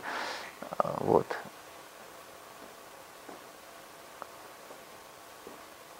Вот еще одна фотография купола. Очень интересные световые эффекты используются в храмах столпообразных. Если до этого мы смотрели с вами крестово-купольные храмы, либо одноглавые, либо пятиглавые, то э, очень интересно, как свет э, вообще э, трактуется в таких столпообразных постройках. Они появляются при э, Василии, ну, даже при Иване III, э, Иоанна Лествичника, столпообразная церковь, на Соборной площади Московского Кремля. Но я э, приведу несколько примеров. Вот э, даже интересно ваше мнение, э, ощущение от освященности этих храмов. Это церковь Вознесения в Коломенском, знаменитая, считается, что первый каменный шатер. Кавельмахер был не согласен, считал, что этот храм в Александровской Слободе, но мы, собственно, не об этом. Мы об освещении. Посмотрите, окон очень мало, кстати. Практически их нету. Вот, э, вот мы видим окно в... Э, о, о, видимо, вот верхняя часть немножко имеет окна, да? Э, вот восьмерике окошечко одно боковое видим, видимо, такие же, четыре окна, я думаю, в восьмерике. Есть по три окна с каждой стороны в части, которая, ну, условно можно назвать 4 ком, там очень сложная у него конструкция. Вот. И вот посмотрите, какая у него как, какое освещение. Здесь вообще совершенно меняется ощущение света. Я сейчас объясню почему. Там есть окна, и вот части, которые рядом с окошками, они более-менее э, освещаются. Потом темная полоса, еще один э, ряд окон, они тоже хорошо освещаются. Опять темный и так далее. Но самая верхняя часть э, освещена, практически не освещена. Вот. Вы даже если представить, что росписи, мы бы не увидели, что там на, на, наверху. Вот это э, какое-то поярусное освещение, вот, я не знаю, с чем это связано. Какая-то градация пространства. Есть освещенные части, темные и неосвещенные. Причем э, темнота, она перемежается со светом. Если в храмах э, крестово-купольных там все достаточно, да, там, там достаточно все однозначно, мы видим верхней части, как божественный свет, который не сходит, и в трансепте он нас окружает, это божественный свет, а вот когда боковое еще освещение есть, то здесь какая-то ступенчатость, что ли, пространство, и э, темнота это есть и наверху, и в средних частях здания. Ну, сейчас покажу несколько э, подобных примеров. Это Вознесение в Коломенском. Ну, смотрите, а, освещается темная часть освещается дальше. Здесь нету, вот как сказать, нет ощущения, что свет где-то наверху. Нет.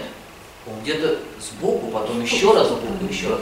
Он как-то очень интересно. Я, кстати, когда готовился, это для меня была самая проблемная часть рассказа, потому что я не решил для себя, что, что это вообще такое, а как это. То ли они не знали, как такое пространство осветить, и осветили так, как получилось. Если первый храм ну вот посмотрите, как раз тоже столпообразный храм, как это, а, ну вот, да, да, да, ступ, ступенчатый. первый храм. Ступенчатость, да. да. Но можно вот эту тему можно развивать, э, потому что в какой-то степени это эти лекции я их воспринимаю как какие-то превьюшки. То есть вот это вот то, что, то, что в начале, такое сырое немножко, но это, я думаю, кому-то может послужить к, к размышлению да, о, о русской архитектуре. А вот, например, храм, построенный итальянцем Оливизом Новым, это э, собор Петра Митрополита Высокопетровского монастыря. Это его реконструкция, это его э, вид. Э, современный э, вот этот храм освещается равномерно так же, как и Успенский собор э, в Московском Кремле. Вот посмотрите его пространство какое. Даже при нынешних росписях прекрасное освещение, то есть там окна, а окон немного, но они настолько и, и, и идеально освещают это пространство. Вот сейчас освещаю. Вот. А это уже конец 16 века, тоже шатровый храм, столпообразный в селе Беседы. Это самый конец 1598-99 год, заказчики Годуновы, тогда царствующая а, династия. А, западная часть это поздняя, а вот центральный столб, он, конечно, исторический, конца 16 столетия. И вот посмотрите. Здесь нет, конечно, такой э, сложной яр, ярусности, которая присутствует в церкви Вознесения в Коломенском, но вот ярусность освещения здесь есть. В верхней части храма они, э, э, имеют, они, как, они как будто бы рисуют там звездное небо, но это более поздняя роспись, я думаю, вряд ли они были такие в 16 столетии. То есть это темное небо, это ночь. Потом свет идет где-то с середины пространства храма, а внизу он тоже очень темный. Ну, храм не закрывался, там росписи сохранились темные, и иконостасы, иконы, и от него, конечно, такое очень сильное впечатление. И вот опять, вот я задаю вопрос, а, а что это? Как это можно интерпретировать, да? э, как лестница, э, но это явно какое-то ночное освещение. Что тогда боковой свет значит? В ночном освещении. Это боковой свет, это свет, получается, свечной, да? Вот мы стоим, откуда свет может исходить? Только от свечи, от, э, я не знаю, там, от керосиновой лампы, там, еще от чего-то. А вот. Не знаю, может быть, это образ свечи, и эти вот, вот э, эти высокие храмы, столпообразные, они же и есть образ свечи, по большому счету. Самый красивый, да, такой. А это вот э, со вспышкой сделано. Совсем все по-другому. Вот естественное освещение, оно должно быть никаких вспышек. Вот. Сделать со вспышкой, по-моему, не, фотография ничего не передает. Еще один памятник, очень сложный, это это вообще царский заказ. Ну, колокольня построила Орлова Анна Алексеевна, Орлова-Чесменская. Мы договорим про вот эту э, древнюю, древнюю часть, тоже столпообразная церковь, село Остров.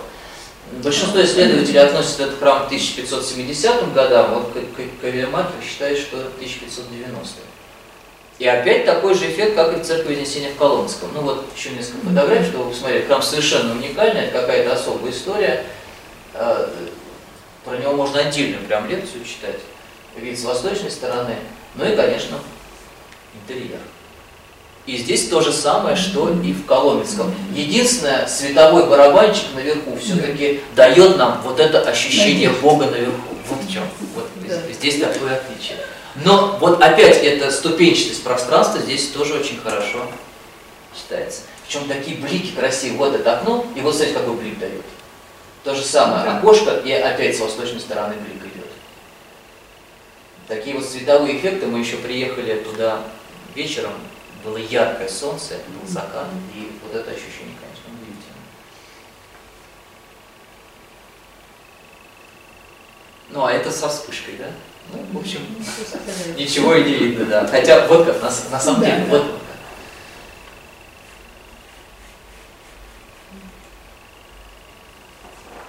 Ну вот я немножко постарался осветить. Э, давайте теперь просто как заключение несколько слов о поздней архитектуре. Почему я не хочу об этом говорить? Э, не потому, что я считаю, что она там не ценна. Нет, не, не в этом дело. Но с середины 17 века меняется богослужение благодаря реформе патриарха Никона. Оно становится пышным, оно становится таким больше театральным, оно становится барочным. Собственно, это богослужение до сих пор сохраняется в русских церквях. У нас, мы пользуемся барочным богослужением, поэтому наших священников богатые одежды, поэтому э, у нас такая иллюминация, в общем, э, световое освещение, даже вот электрическими лампочками. Э, переход происходит прямо резко, честно говоря. Вот посмотрите, это храм, это город Муром. Троицкий храм Троицкого монастыря, это там, где мощи Петра и Февронии. Наверняка, кто путешествует, был в этом храме. Вот я хотел бы обратить ваше внимание на том, что в этом храме практически нет окон. Э, это четверик от основания, у него пристройки. Э, смотрите, какой, ну, русского узорочи, все, значит, такой э, кирпичный декор богатейший. И очень узкие три окошка с южной стороны, такие же северные, с восточной таких нету вообще, да, это такая восточная стена не имела никаких окон. В общем, освещение очень и очень скудное. И вот вам датировка этого храма. 1642-43. Это за 10 там, с небольшим лет до реформы патриарха. А это вам город Ярославль, церковь Никола Мокрого. 1665 год, между 65 и 72 годом 17 века. Это 10 лет прошло после реформы патриарха Никона. И что мы видим? Мы видим, что это вполне традиционный русский храм, пятиглавый, там у него все хорошо, все четыре столпа. В Ярославле строили в традициях еще 16 века, но огромные просто по своим размерам окна. Некоторые говорят, что не умели строить большие окна в Средневековье. Ничего подобного. В 17 веке, это не помешало совершенно их делать. Вдруг, знаете, вот 10 лет прошло, они научились вдруг делать большие окна. Значит, все-таки умели. Значит, э, маленькое окно делалось намеренно, потому что это было важно. Вот. Еще одна церковь в Ярославе, церковь Богоявления. Это уже самый конец 17 столетия, даже не самый конец, это начало строительства 1684, 93 окончание строительства. И вот это восточный фасад, а это западный, посмотрите, там стен нету. Вот если мы на нее посмотрим, это все сплошные окна. Три окна с западной стороны, три с южной и такие же три э, с северной. Мы стены не чувствуем, мы, это сплошной свет. То есть если это день, то вы, пространство храма, оно просто вот все должно освещаться.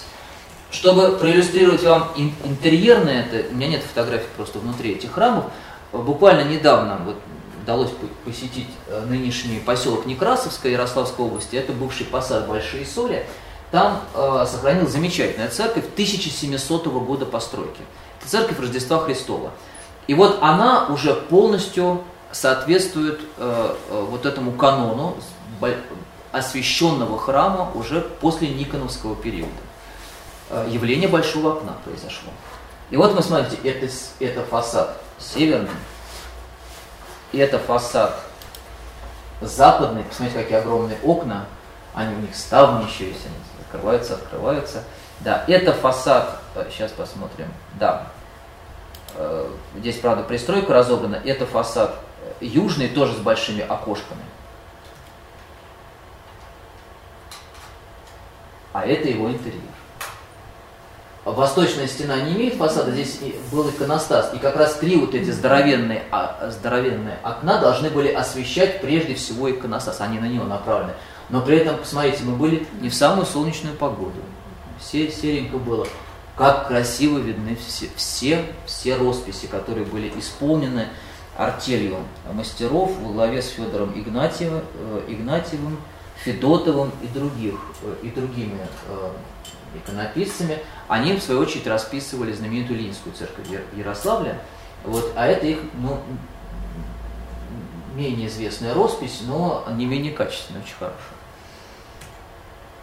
Ну и, конечно, большое окно, характерно уже для конца 17 века, для нарышкинского стиля так называемого. Здесь мы вообще не можем ощутить стены. Оно одно, сплошное пространство вокруг. Смотрите, э, лепестки, вот эти выступы полукруглые э, церкви Покрова в филях, они все имеют огромное окно, только что такие же окна видели, но на памятниках более раннего периода. Собственно, ничего не меняется. Окно остается, Никоновская реформа прошла, все, поменялось окошко. И восьмерик тоже имеет огромные окна. Ну, а что касается интерьера, посмотрите, какой он освещенный. Свет можно выключать на самом деле, потому что здесь все прекрасно, видно э, отовсюду э, замечательное освещение. Замечательное в каком смысле? Оно яркое. Оно яркое. Э, вот барочный храм, пожалуйста.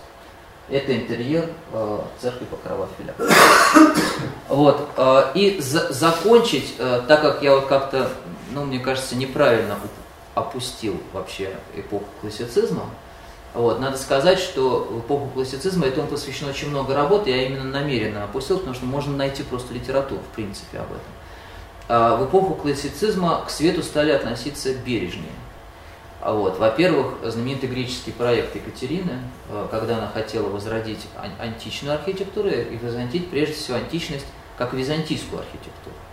Вот. Э, и сразу возникает идея повторения купола Святой Софии. Здесь уже интересные световые эффекты есть. И вообще классицизм относится к свету э, э, бережно. И самый, конечно, яркий пример использования световых эффектов в эпоху классицизма – это, конечно, двойные купола. Э, двойной купол – это купол со вторым небом. То есть вы смотрите наверх, видите купол, а за ним вы видите как будто бы небо. Но на самом деле это второй а свет таким образом получается преломленным. Он проходит через окна внешнего купола а, и преломляется через а, окна второго купола внутреннего. Таким образом, в храме мы встречаем вот этот вот преломленный свет, мягкий свет. Не лучи, которые исходят, вот мы только что все фотографии видели, там практически везде лучи, они исходят из вот этих щелевидных окон Средневековья или больших окон в новое время. А здесь свет мягкий. вот на этой фотографии вы видите разрез знаменитого храма при Первой Градской больнице. Это проект этого храма составил Матвей Федорович Казаков. Вот, церковь царевича Дмитрия Угличевского. Вот здесь как раз я просто хотел вам показать пример такого храма. Это вот разрез, где видно внутренний купол и внешний купол. Советую посмотреть передачу «Облюбование Москвы», по-моему, один из последних э, выпусков, э, который ведет Рустам Рахматуллин. Вот он посвящен как раз э, ротондам Казакова. И там очень хорошо про этот собор рассказано. Рустам даже залезает вот в это пространство между двумя куполами. Ну, это вы можете посмотреть, что называется, набрав в интернете. Но а как пример мне хочется показать пример именно Львова, потому что Львов не то чтобы изобрел, но он впервые использовал двойной купол в русской классицистической архитектуре. И вот на, этой, э, на этом изображении вы видите знаменитый Иосифовский собор в Могилеве. В Могилеве встреч... это э, собор, имеющий непосредственное отношение к греческому проекту Екатерины. В Могилеве встречался э, австрийский император Иосиф, вот, э, который был назван в честь Иосифа Обручника и Екатерина. И там они договорились о том, что будут совместно воевать с Турцией и возрождать Византийскую империю. А править, по мысли Екатерины, возрожденной Византийской империи должен был ее внук Константин. Александр тоже был в Москве, но не в Москве, а в Российской империи править, а он э, в Византии. И вот, как память об этой встрече, Иосиф был там инкогнито. Ну, в кавычках, конечно, инкогнито, конечно, все понимали, да. И вот один из таких крупнейших, да, Львов сопровождал Екатерину в этом путешествии. И э, Львов составил проект Иосифовского собора. С, э, с, э, храм Екатерины был построен в Вене параллельно, то есть вот тоже в память об этой встрече. И здесь впервые он применяет двойной купол. К сожалению, этот храм был варварски разрушен в советское время. Насколько я помню, да, даже не во время Великой Отечественной войны, а в советское время он был разрушен в 30-е годы. Вот. А, но сохранился его практически точная копия, это нынешняя Тверская область, между Старицей и Ташком, село называется Переслегино. Полторацкие, которые владели многими имениями, в том числе Берново, где музей сейчас находится, Пушкинский, они э, сделали заказ на строительство в селе Загорье, так-то раньше называлось это место, это сейчас Переслегино, а когда-то это было Загорье. Значит, э, э, заказ на постройку храма. Исполнил проект, видимо, Николай Александрович Львов, либо использовали его проекты Иосифовского собора, потому что храмы практически не отличаются. Вот, единственное, в Переслегино появляются две колокольни над западным фасадом, вот единственное отличие храма в Переслегино. То есть, видимо, либо использовали проект Львова, либо сам Львов доработал его и вот э, отдал Полторацким на исполнение. До храма до этого очень сложно дойти и доехать, дороги там нету. Ну, наверное, на каком-то хорошем транспорте там можно все-таки, да, вездеходе каком-нибудь. Ну, а так надо идти от ближайшей дороги, надо, вот, если туристически посещать, то это надо от какой-то ближайшей дороги, если на автобусе подъехать, идти пешком. А, вот, собственно, его собор, его, его разрез двойным куполом. Ну, а вот храм, который сейчас стоит в Тверской области. Вот он, Иосифовский собор. Единственное, у него, видите, отличие какое – у него с западной стороны две башенки, они прямо над фронтоном сделаны. Не знаю, в каждой из размещалась колокольня, ну, может, в одной из них колокольня была. Там точно надо доехать, если уж мы до Зубриловки доехали. Да, надо, надо попробовать, да, надо все-таки попробовать туда доехать. Вот. Какое-то место в усадьбе тоже такое же купол по дороге. Тоже. Вполне возможно, э, там львовских вещей-то много, да, э, поэтому э, вполне возможно. Но я просто этот показываю как, наверное, лучший. Вот я сейчас, вы увидите фотографии, это Алексея Слезкина фотография, вот это Андрей Чекмарев, а вот те, которые будут дальше. Вот этот храмик поближе, храмик так нехорошо для него сказано, этот собор поближе. Да. А, вход с западной стороны. И это вот его центральное пространство. И здесь мы видим такую же игру со светом, которая была в древних русских храмах, как ни странно. Да? А, это нижняя часть практически не а, освещена. Вот то, что сейчас мы видим естественное освещение, это там провалилось, провалились своды в трапезной, и все это просто упало, поэтому здесь ну, светло сбоку. А вообще э, это темное пространство круг, круглое, это круг вписанный в квадрат. И все это завершается вот этим двойным куполом. Вот следующая фотография, вот она. Вот обратите внимание, как это красиво. Когда э, есть один купол, а за ним вы видите небо. Как будто бы там, там, там, там же небо должно быть. Вы думаете, что там небо, а там вы видите росписи, там, сил ангельских, там, да, которые присутствуют. То есть реальное такое божественное небо там расположено. И очень, конечно, красивое освещение. Если здесь оно может быть какое-то яркое, то уже в центральный купол оно рассеивается и действительно получается рассеянным освещением, очень мягким, очень красивым. Ну вот еще вот такая фотография. Это проваленная западная часть. Вот на этом мне бы хотелось завершить наш такой обзор. Не знаю, получилось или нет в результате, но э, я думаю, что, еще раз повторюсь, я эти лекции воспринимаю как возможность порассуждать над теми вещами, на которые э, по разным причинам другие специалисты не рассуждают. Потому что, э, ну, кто будет о свете рассуждать в архитектуре? Это же очень, эта тема такая очень тонкая. Вот. Некоторые священники пишут об этом очень активно, но они именно в контексте службы пишут. Сейчас очень много появилось сторонников, как раз, точнее, не сторонников, противников электрического света э, в храмах. Где-то от них отказываются э, в принципе. Есть э, в Солнечногорском районе Московской области, в Солнечногорском благочинии храм, где используется только освещение, ну, правда, там, там свечи и э, лампадная. Это даже не паникадила, а вот как э, греческие называются. Я, я вот забыл. Что? Хорос. Хорос, да. Как греческий хорос. Вот они, они придерживаются этой, что ли, такой традиции. А есть где-то храмы, где э, до сих пор электричество там не то чтобы нету, но они так туда его и не провели, если он присутствует где-то на стенах. А центральная паникадила там освещается э, свечами. Но это, конечно, большая редкость где-то далеко-далеко в деревне. Но вот на этом я хотел бы завершить Саша, э, вот рассказ. Во время службы паникадила опустите, зажечь все свечи и также их быстро погасить. А они не включались. Вот э, если паникадило включалось, то оно горело уже во время всего богослужения. А, да. Раз, то есть не надо было. Да, да, да. Вот эта традиция, она, э, она же поздняя, насколько я понимаю, в, в, в выключение включение, хотя, наверное, надо разбираться все-таки. Вот я сейчас, может, так скажу, что, конечно, надо это изучать.